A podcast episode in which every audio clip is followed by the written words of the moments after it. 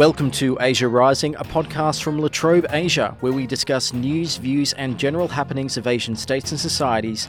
I'm your host, Matt Smith. The United Nations has long been seen as an organisation of international cooperation, and every country tries to use it to legitimise their actions and views on a global stage. And perhaps none is more successful at this than China. Here to discuss how China is using its influence to assert itself within the United Nations is Courtney Fung, Associate Professor in Security Studies and Criminology at Macquarie University and a Scholar in Residence at Asia Society Australia. Thank you for joining me, Courtney. Thanks so much, Matt, for having me on the podcast.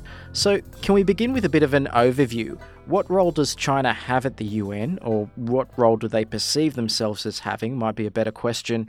And how important is it to the country's push for global influence? Thanks, Matt, for the question. So, China maintains a permanent seat at the UN Security Council, which is the apex body for dealing with issues of international peace and security. So, all of the political hotspots, all of the thorniest issues, questions of how we handle COVID 19, um, HIV, AIDS, women, peace, and security, all of these issues will move through the Security Council in one way, shape, or another, which means that states have to engage with China because this permanent seat comes with a veto. Since 2016, China has been on the rise as the number two largest contributor to the UN regular budget. So that also has given China a certain authority to discuss the impact of being able to fund the UN and that this is the baseline for the functioning of global governance, right? And we also know that China is looking to increase its staffing presence, i.e., its own PRC contributions to the international civil service across a number of bodies. And we also know that China has been making efforts to insert PRC specific language, like, for example, shared future, community of common destiny of mankind, win win cooperation, mutual benefit, China has been pushing to insert this type of language across a number of UN bodies, whether it be language moving through the Security Council, the UN Human Rights Council, etc., on issues of Afghanistan's peace, Africa's means to development, or questions of material and outer space. So China really is engaging with this United Nations space as a platform to help legitimize and elevate China's own particular perspectives on global governance and international politics. And this has really taken off under President Xi Jinping's leadership. He really has seen the United Nations in particular as a cornerstone for the way that China can engage with the world. And he really is looking to see this system adapt itself to this evolving global political and economic dynamics as he talks about this. And we take this to be a reference to sort of China's rise and US decline in the multilateral system. And he's become clearer over the last couple of years that, again, and I'll quote, that China is now in a position to, quote, be leading the reform of the global governance system as China is, quote, moving closer to center stage. So, really sort of seeing this increasing role for Beijing to help modify and maneuver the United Nations as a tool and as a means to sort of direct global governance. The real takeaway from all of this, though, is that China is looking to cement its own status and its own position within international politics because really there's no other body that has near universal membership and practically global reach like the United Nations. But China isn't alone in how it's using its influence, and it seems to be staying within the rules that are set out in the UN but it's just more successful than other countries in doing so. Is is that a correct perception then? I mean, I don't know if I would say that China is more successful than other states. I think there's been a lot more attention put to Beijing and what it's doing in the UN system over the last couple of years. Really, over the last sort of five, ten years, there's been a lot more interest in trying to understand how China relates all of its global public goods, which, you know, we've had 10 years of the Belt and Road Initiative and how that's been integrated into various UN initiatives. So, for example, how BRI relates to the 2030 Sustainable Development Goals. Studies have gone through trying to calculate and tabulate the number of MOUs that are signed between UN agencies and other Chinese agencies, specifically relating to BRI, for example. But I would agree with you that China is like a lot of other states that looks to pursue its own national interests within the system. I think the difference is that Beijing has made a rhetorical commitment to seeing the United Nations, its bodies, the principles of international law as a cornerstone to the way that global governance should work. By no means should we take that as saying that China is permanently restrained by the United Nations and international law. I don't think we should interpret that enthusiasm, that rhetorical commitment in that way. But I think we should understand that, unlike, for example, the United States, when you might get a Trump administration that comes in or a Republican administration and they have less interest in pursuing US national interests through the United Nations compared to perhaps a Biden administration or a Democratic led administration, we're not going to see that variation with China. And I think we are in a phase of real policy experimentation for the way that Beijing seeks to adapt the language, the rules, the unspoken, unwritten practices that help the United Nations work and I think we are in that space now of being able to watch that happen through a variety of arenas and a variety of functions. Again, looking at language, funding, staffing, voting, for example. On the subject of voting, traditionally China has used its veto power rather sparingly, preferring to instead abstain from votes when they object to something that is being done. But in the past decade, there's been much more of a willingness to exercise its veto, and that's often in partnership with Russia or in coordination. So, what is your take on this change in strategy? Sure. I mean, I think there's a few things to note. Exactly as you say, many times the Chinese vetoes are cast in coordination with Russia, but you're exactly right that it's not one for one. So, by my last count, since the People's Republic of China assumed the China seat, following Resolution 2758 that removed the Republic of China as assuming the China seat and moved in the People's Republic of China in October of 1971. The PRC has cast 19 vetoes. Russia, in that same time period, has cast 46. So clearly they're not one for one. But mm. we really do see, up until basically the last decade, China had cast ballpark two vetoes a decade since 1971, being very, very cautious. In the last decade or so, we've seen a real shift. In part, I think because China has made it clear that it wants to draw a very firm line against being perceived as supporting foreign imposed regime change, i.e., forcible or coerced removal of a political leadership of a state by outside actors. And China has expressed concern that there is almost the specter of regime change um, moving through the UN. Concerns that the United Nations might be dethroning Libya's Muammar Gaddafi. There might be concern that they're looking to try and remove Syrian authorities. They've called out that there should not be any seeking of foreign imposed regime change in relation to the DPRK. So I think we have to remember that there is that. And I think drawing that hard line of making sure that the United Nations does not engage in foreign imposed regime change has been part of the motivator for the 10 vetoes alone that we've seen on the Syria crisis. So that's been a major change in the way that China engages with the veto. Because we have to also remember that once you cast a veto, you've sent a signal that you're willing to stop motions of global governance efforts to try and resolve issues. This then sends a signal to states that have alternate platforms, like the United States, like other European players at the Council, that could, for example, go it alone, establish coalitions of the willing, rely upon NATO or the EU. You send a signal to these players that the UN may not have the utility that they thought it could. So that is kind of risky for Beijing in the sense that China doesn't have an alternate platform. And it does want to try and keep this platform functioning well because the veto allows it to go toe to toe. So kind of counterintuitive. And I think the last thing to point out as you ask, like, what are the conditions that have driven this move towards the veto in this last decade? I think we also see this as part of the fallout between Western players and China in the sense that, you know, a veto will be threatened.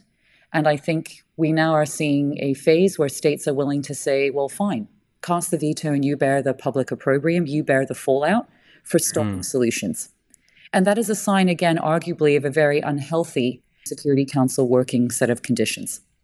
So, how has their relationship, their coordination, whatever you want to call it, with Russia and the influence of Moscow changed at the UN and changed what China is doing at the UN? The more that the invasion of the Ukraine continues, Moscow is losing its influence there. So, do you believe that China would be recalculating its position either out of desire to distance itself or necessity? This is a great question because I think there is this sort of belief that somehow China and Russia have formed this axis in the UN Security Council.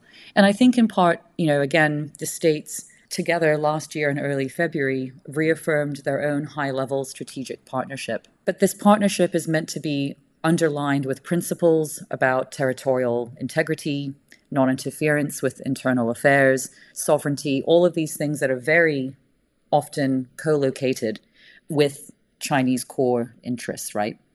But I think we have to also recognize that this is a pragmatic relationship, at least within the UN space, and these two states have to make sense of what the balance of their interests are as this Ukraine war drags on and as the fallout of the Russian invasion of Ukraine continues.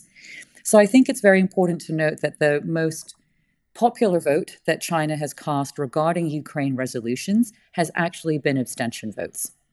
The initial UN General Assembly votes condemning the Russian invasion, China was very happy to abstain. And you could interpret that as sort of seeing that China was willing to free ride on what they knew would be a Russian rejection. And so, therefore, it was easier to abstain and not have to bear direct cost for co voting with Russia. We see again the same thing that China cast abstention votes quite regularly on this question of the Russian invasion into Ukraine at the UN Human Rights Council. We did see a couple of co votes along with Russia, again regarding IAEA resolutions or on questions of the International Court of Justice's role in addressing the Russian aggression and calling for Russia to immediately halt its military actions. So only the Chinese and Russian jurists opposed this ICJ order, for example. But I think, again, the real trend has really been consistently in the General Assembly and the Security Council that China has moved to abstention. And I think in part it recognizes that its own individual state interests aren't served as being painted as completely 100% aligned with Russia. There's simply too much on the line on this particular issue and the way that it's been constructed in global governance. Now, I do think the one thing, though, to take into account, I'm just bouncing off your question on the veto, is we can look at other ways that China has tried to offer support to Russia. And I think one thing that has really caught the attention of EU officials has been the way that the PRC international civil servant that is heading the Food and Agricultural Organization, which is one of the key bodies in terms of addressing and understanding how international food aid can get around the world. And of course, Ukraine has been a global food aid breadbasket up until the invasion.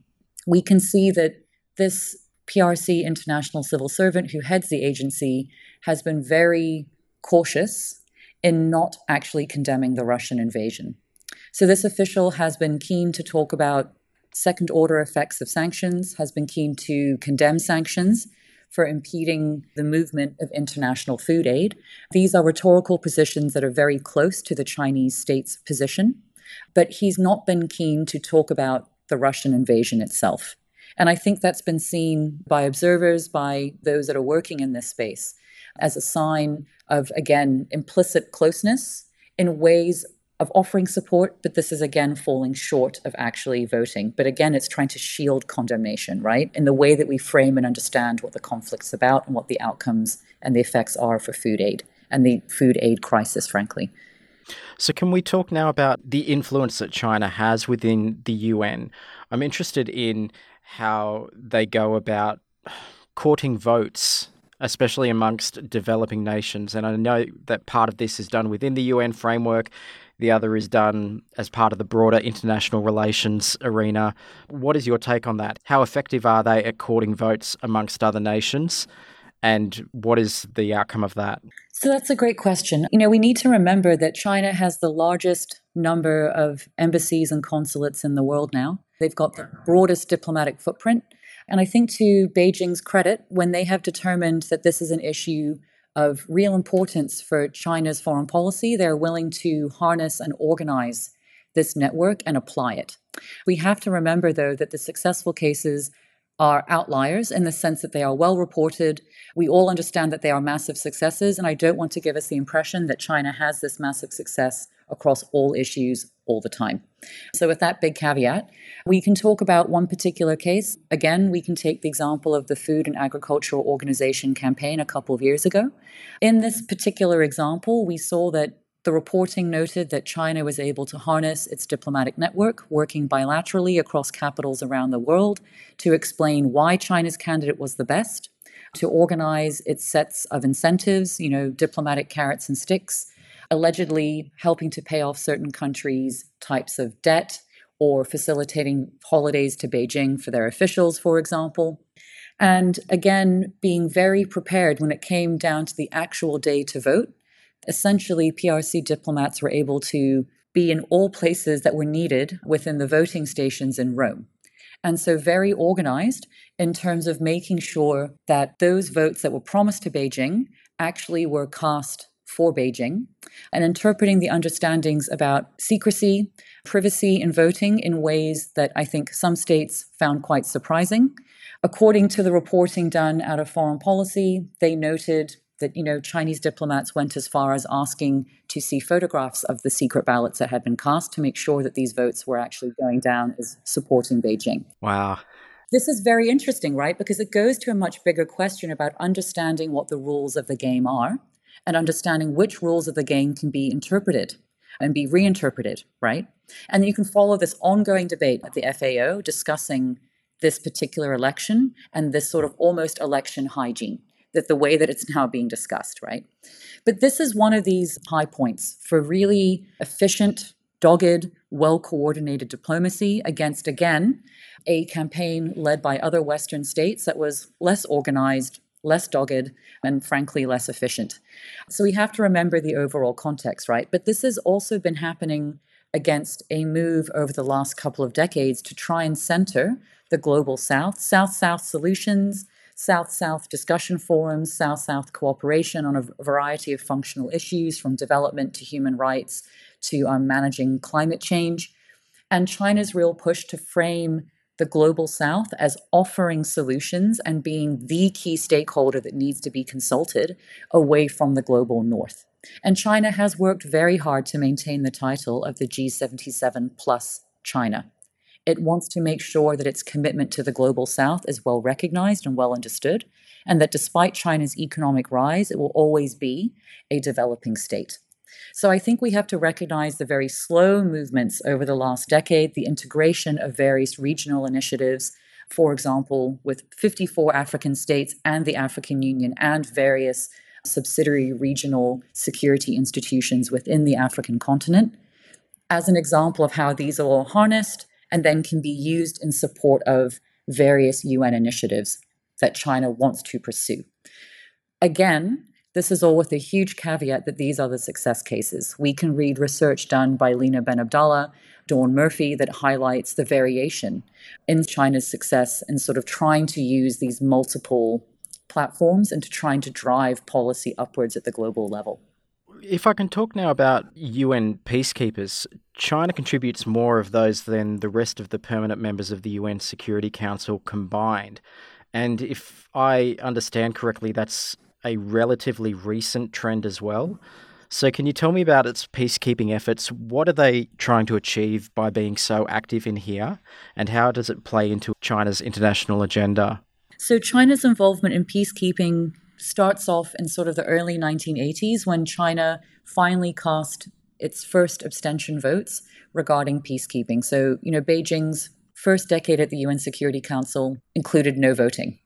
China just did not engage. It was, you know, railing against hegemony and Western powers, and it just did not engage and had obviously relatively limited foreign interests at that time. By the 1980s, you see China start to cast abstention votes. By the late 1980s, China makes its first deployment in 1988, going off to UNTAC in Cambodia and deploying ballpark about 800 engineering troops. And this trend is really the same type of trend that China held on to in terms of troop deployment through around about 2013. So China was committed to deploying the medical teams, the logisticians, and the engineering units that provide the backbone. So, not the tooth, but the tail to a peacekeeping mission. You can't have a mission out in the field without these units providing core functions. And China had really carved out a space for itself as this sort of enabler asset contributor. We see a shift in 2013 where China eventually starts to deploy combat troops. These are now troops that have to actually execute the Chapter 7 non consensual part of peacekeeping mandates. Some peacekeeping mandates are filed under Chapter 7, and the UN has to essentially enforce peace, engage in robust peacekeeping. The exchange of live fire, protection of civilians can occur with live fire, etc. So that's a major shift. So I just want to sort of put a pin in that with that setup. All of this has happened you know, where the last couple of decades, China has been going back and forth between itself and France, and eventually it now has become the leading troop contributor out of the P5. And you're exactly right, deploying more than the P5 combined. But I think we have to remember a few things that peacekeeping itself is a tool for Beijing. So it allows China to get very valuable real life combat related experience as much as we can understand that peacekeeping might occur in a combat related setting there's a whole set of practical functions that you test domestically made weapons in the field. You get to quote unquote battle test some of these PLA assets. Simply learning from what other units are doing so you can examine what their procedures are, these units that come from all around the world. You're picking up new technology. We have to remember that China has had a very limited set of battle tested experiences. Its last hot war was in 1979 against Vietnam. And so the ability to go out and actually figure out, for example, at headquarters, how you take a politically minded mandate and transpose that into a set of concept of operations and then get that into a field plan is itself a skill that Chinese colonels are understandably keen to learn. All of this is going on as a learning exercise and also basically a PR exercise for China to really show that it walks the walk and it talks the talk of a developing state that stands shoulder to shoulder with other developing states as they seek to establish peace and security. And so you can read a number of press articles where Chinese media have noted praise from various senior UN officials for China's peacekeeping record and the like. But the reason why I note all of this is that we have to remember that peacekeeping is not always a consensual, welcomed activity. And sometimes peacekeepers themselves can come under attack. And China has now sustained its first combat deaths since 1979 via UN peacekeeping in missions in Mali and South Sudan in 2016. And this was a very difficult period for Beijing. And actually, it's driven China's own foreign policy responses to peacekeeping. So, if we can think about funding peacekeeping, China is the second largest funder. They obviously have a huge peacekeeping footprint. We also can look at change you're trying to drive with policy. And I think following these combat related deaths, these peacekeepers were killed in the field, has driven the way that China now engages. And part of its policy engagement is to talk about the need for peacekeeper safety and security. And they're talking about it in a way that really flows from Beijing's foreign policy views. So while other states talk about peacekeeper safety and security as having to understand when force is used against a peacekeeper, how can a peacekeeper respond with force? The way that China talks about peacekeeper safety and security is to talk about the need to have a committed host state. So if you take on a peacekeeping mission, you have to be prepared to offer medical support in case it's needed. If you are the host state, you have to be prepared to support the mission and keep enforcing your consent for the mission to be there. China talks about the need for better medical support in the field, the need to have better training and equipment so that soldiers can better take care of themselves. But these are seen again as sort of very passive responses, pre training political management. This is not really addressing the question about what happens if there's live fire and you have to shoot back and you have to maybe escalate with force. That part is something that China's a lot quieter about. And I think the interesting thing to track in this space is that China now is looking to organize its own group of friends mechanism to keep driving discussion forward. It's very keen to sort of populate its views and move these through at the UN Security Council. So we've seen whenever China takes on the rotating lead of the UN Security Council presidency. China has raised the peacekeeper safety and security issue, and it has made sure that resolutions come out on this, keeping this issue in focus, but also keeping China's lead on this issue in focus. So I think that's something for us to track over time. They sound like very effective members of the UN. Whether that's a good thing or a bad thing, I guess, depends on who is asking the question.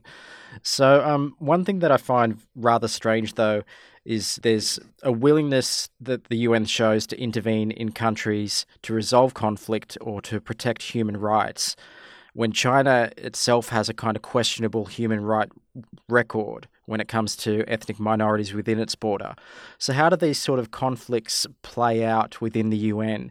Does China try and guide the UN towards resolutions, decisions, discussions that they like about those, or do they try and stop the conversations altogether? How does it play out?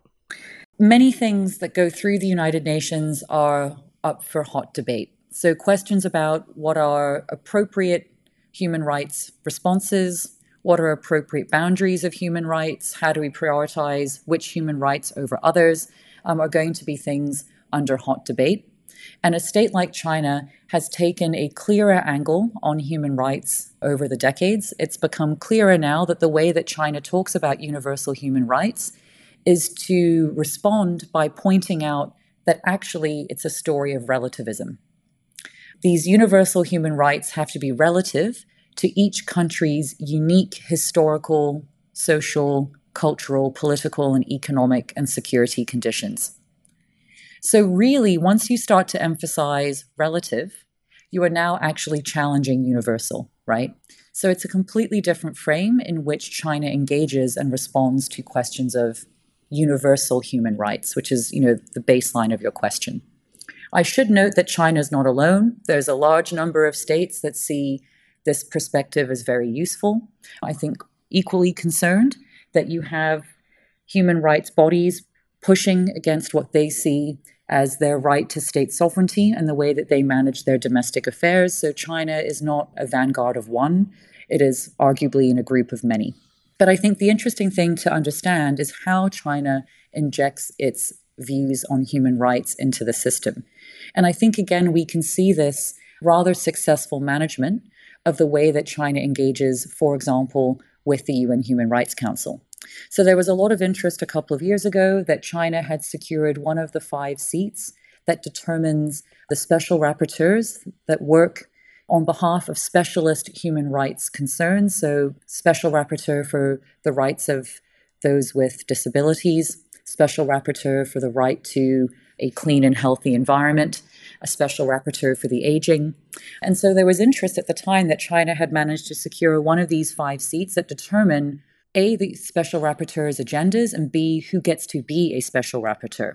Um, so far, I haven't seen much more reporting on this, but again, this push to try and take over these technical positions is something that I think we need to pay attention to.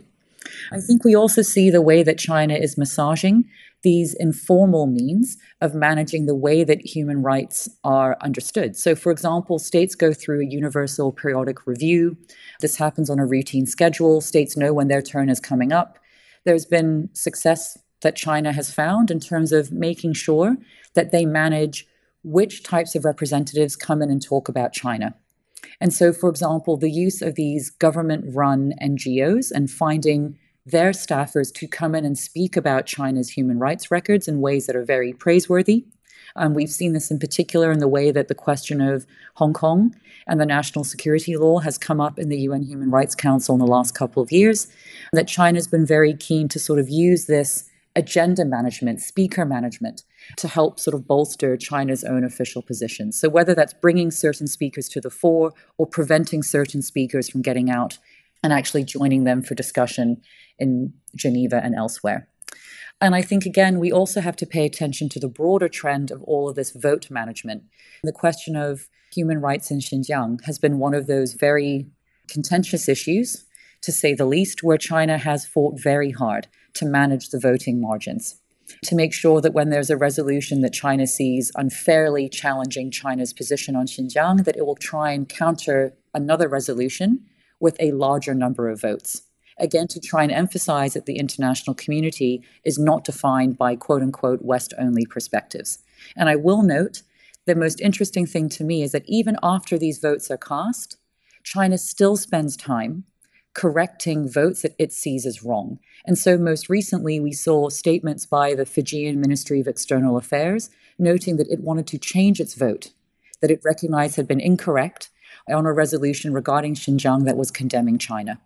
So I think we again can sort of recognize that when these issues are seen to be important, Beijing is able to invest resources and time in terms of managing a whole number of issues, of which, again, human rights is really right at the apex. So, if I could ask a final question, then we've got all these examples of how China is using its influence within the UN, pushing their agenda, and how other countries are reacting to it, uh, whether good or bad.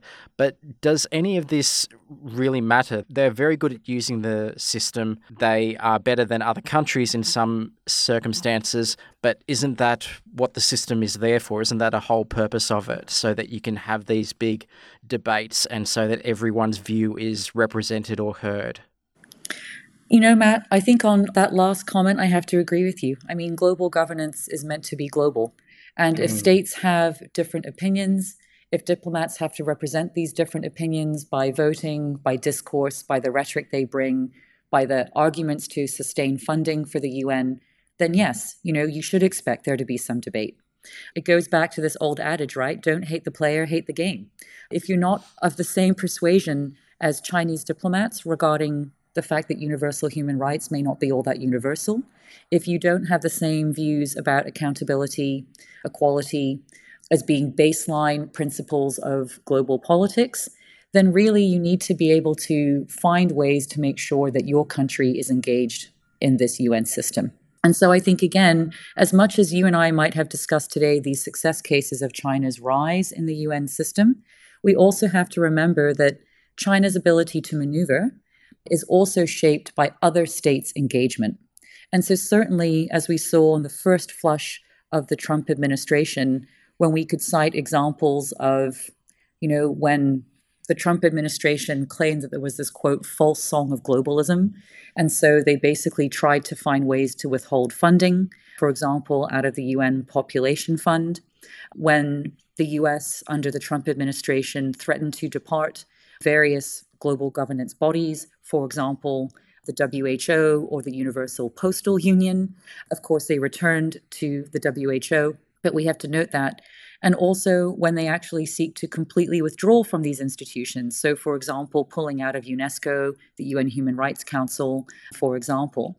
All of these permit space for states with alternate views to take up that space. When you leave a political vacuum, other players that are consistently invested in the UN system will come out and they will seek to fill it.